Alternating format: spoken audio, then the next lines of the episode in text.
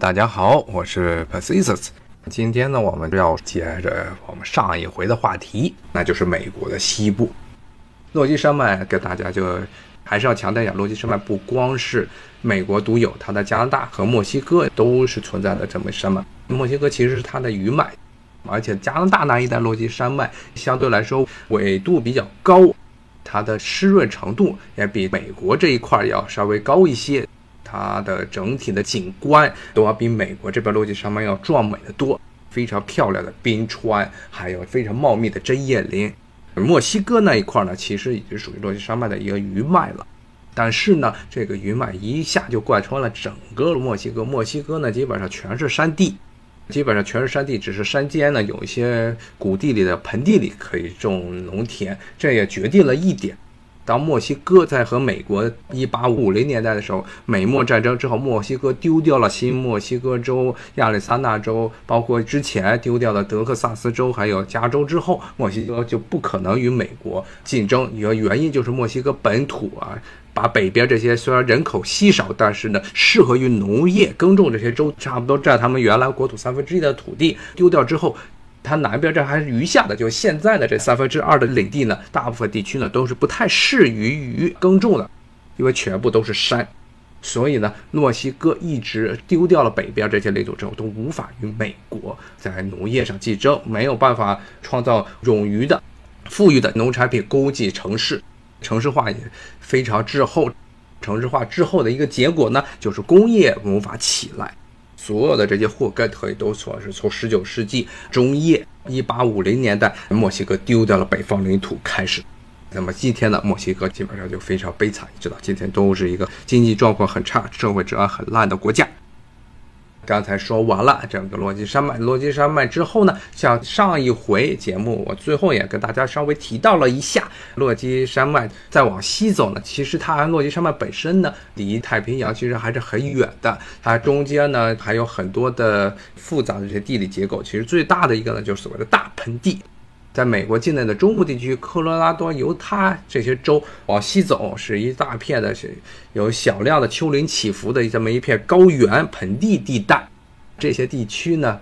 里面就有一个著名的城市，就是盐湖城。盐湖城旁边有一个美国最大的咸水湖。上回也跟大家说过，美国人最喜欢起名字都是非常土的，要不就是山寨旧大陆的那些名字，比如说什么剑桥啊、什么普利茅斯啊，这些全部都是能在旧大陆能找到的名字。要不呢，就是大。就加一个字儿大，比如说大盐湖，盐湖城是在大盐湖边上的。大盐湖现在呢也是美国很多的金属元素提取相对的一些矿物制造的一些基地。那么盐湖城这个城市本身呢，也是比较奇葩的一个城市。上回好像跟大家稍微提到了两句，就是那些摩门教徒，美国的一个比较奇怪的，他们自认为自己是基督教，但是呢，其实大部分美国基督教徒不认为他们是基督教的这么一个组织，一路呢从这个美国的东部地区逃到了犹他这个鸟不生蛋的地方，把当地的这些印第安人都杀光了，然后建了这么一个城市。盐湖城也举办过冬奥会。那么这盐湖城呢，一直往西走，就是这些干旱和半干旱的丘陵地带，很多的美国沙漠都是处于这个地方。美国的沙漠呢，虽然面积没有中国西部像新疆那么多，但是还是在西部很普遍的，特别是纬度较低的这些地方，一直到最南边的新墨西哥州和亚利桑那州呢，他们的沙漠都是非常庞大的。非常多的沙漠，而且都是从气候学上定义来说，都属于热带沙漠，就是冬天的时候温度也非常高。但是盐湖城附近的这些沙漠呢，还是属于典型的温带沙漠。给大家强调一点，如果大家没有去过沙漠的话，一定要知道，沙漠并不是一年四季都非常的炎热的。有热的沙漠是这样，像撒哈拉沙漠呀，像沙特阿拉伯那一带所在的阿拉伯半岛上这些沙漠是热带沙漠，它冬天的时候也非常的温度非常高。但是呢，像中国。新疆的这种沙漠，包括了美国这些大盆地里的沙漠，这些地区呢，其实都是属于温带沙漠。温带沙漠的一个特点就是冬天的时候气温会降得非常低，像新疆那边，像美国大盆地这边，冬天的沙漠甚至是会下雪的。所以不要一想到沙漠就想的是炎热，太阳挂在高空中啊，热得像人，然后地上呢一望无际的黄沙。其实呢，冬天的时候它照样能够下雪。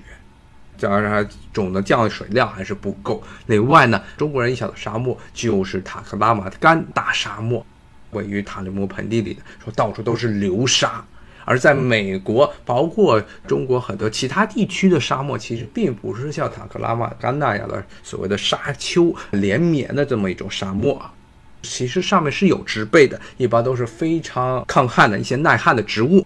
当然呢，同时也有沙子，所以它表面呢虽然一看也是很多沙土裸露的地方，但是经常会长一些小的灌木，甚至呢预计好能看见很多比较高的树木。如果你去过像美国加州，加州最东部的地区其实也是沙漠地带啊，沙漠地带里有一个著名的国家公园和一个著名的高尔夫的打球圣地，叫做棕榈泉。棕榈泉其实就是位于沙漠中的一个绿洲。棕榈泉附近呢有一个很出名的美国国家公园，叫约书华树国家公园啊。那这里头呢，基本上你开进去就全是一片沙漠，沙漠中长了很多奇形怪状的、特别吓人的树，是长得像按照当时十九世纪末这些摩门教徒当时去那儿的时候的记述说，去到那儿看见很多这些树长得像是人的手一样。说就一个手，咵从这个沙漠中长出来，因为它基本上没有什么树叶。这个听众说棕榈泉去过啊，其实很多中国游客可能都去过棕榈泉，不一定去过旁边的约书华啊国家公园。棕榈泉去过，因为那儿有全美国西海岸地区最大的奥莱，就在棕榈泉旁边。估计很多去过加州的听众朋友们可能都去过那里吧。下回如果有机会再跟着团去，最好去问问导游有没有专门去棕榈泉再往西走约书华树美国国家公园的这么一个项目。如果有的话，一定建议大家去看看里面那些很奇葩的、长得像手掌一样的。当时经过当地的摩门教徒的说法，就长得像手掌一样的树，后来就给他们取名说这叫约书华，这圣基州的名字啊，约书华树。这么一种国家公园，基本上没有树叶，其实是一种类似于大仙人掌的这么一种植物。那么，在美国西南部这些沙漠中，其实是大部分地区呢都是不属于流动沙漠，都是属于有少量植被的地区。在这些沙漠中呢，也诞生了一些比较有趣的城市，像刚才提到的棕榈泉，包括在北边还有一个很出名的城市呢，就是拉斯维加斯。内华达州整个州基本上是鸟不生蛋的地方。当时呢，拉斯维加斯这块呢是一个小绿洲，当时呢又属于一个三不管地带，所以呢，最早的很多黑帮都跑到这儿来开赌场，为了洗钱。现在呢，已经不断的茁壮成长，成了全美国最大的一个以赌博观光作为经济来源的城市。拉斯维加斯也很多中国人冬天去那地方玩，而且呢，那地方办很多的演出。记得最搞笑的就是以前经常你如果看很多这些港台地区的歌手啊，说世界巡回演出，世界巡回演出啊，那么所谓的世界巡回演出，在美国是在哪儿呢？要不就是在洛杉矶这华人多的地方，要不就去拉斯维加斯。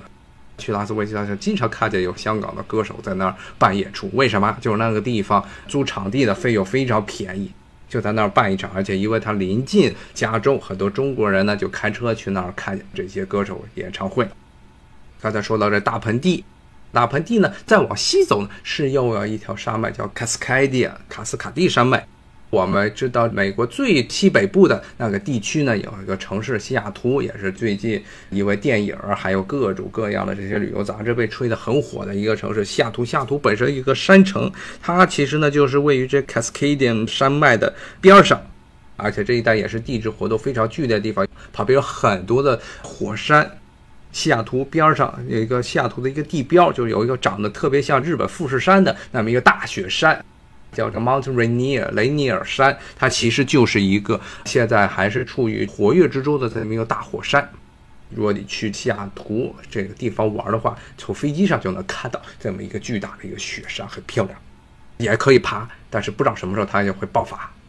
西雅图这一带可以说是美国西部地区少数的几个比较湿润的地区，它是受洋流的影响，稍微比较湿润，是一个海洋性气候。但是呢，只要翻过西雅图所在这个地区边上的山脉，到了华盛顿州，西雅图是属于这美国本土最西北部的这么一个州，华盛顿州。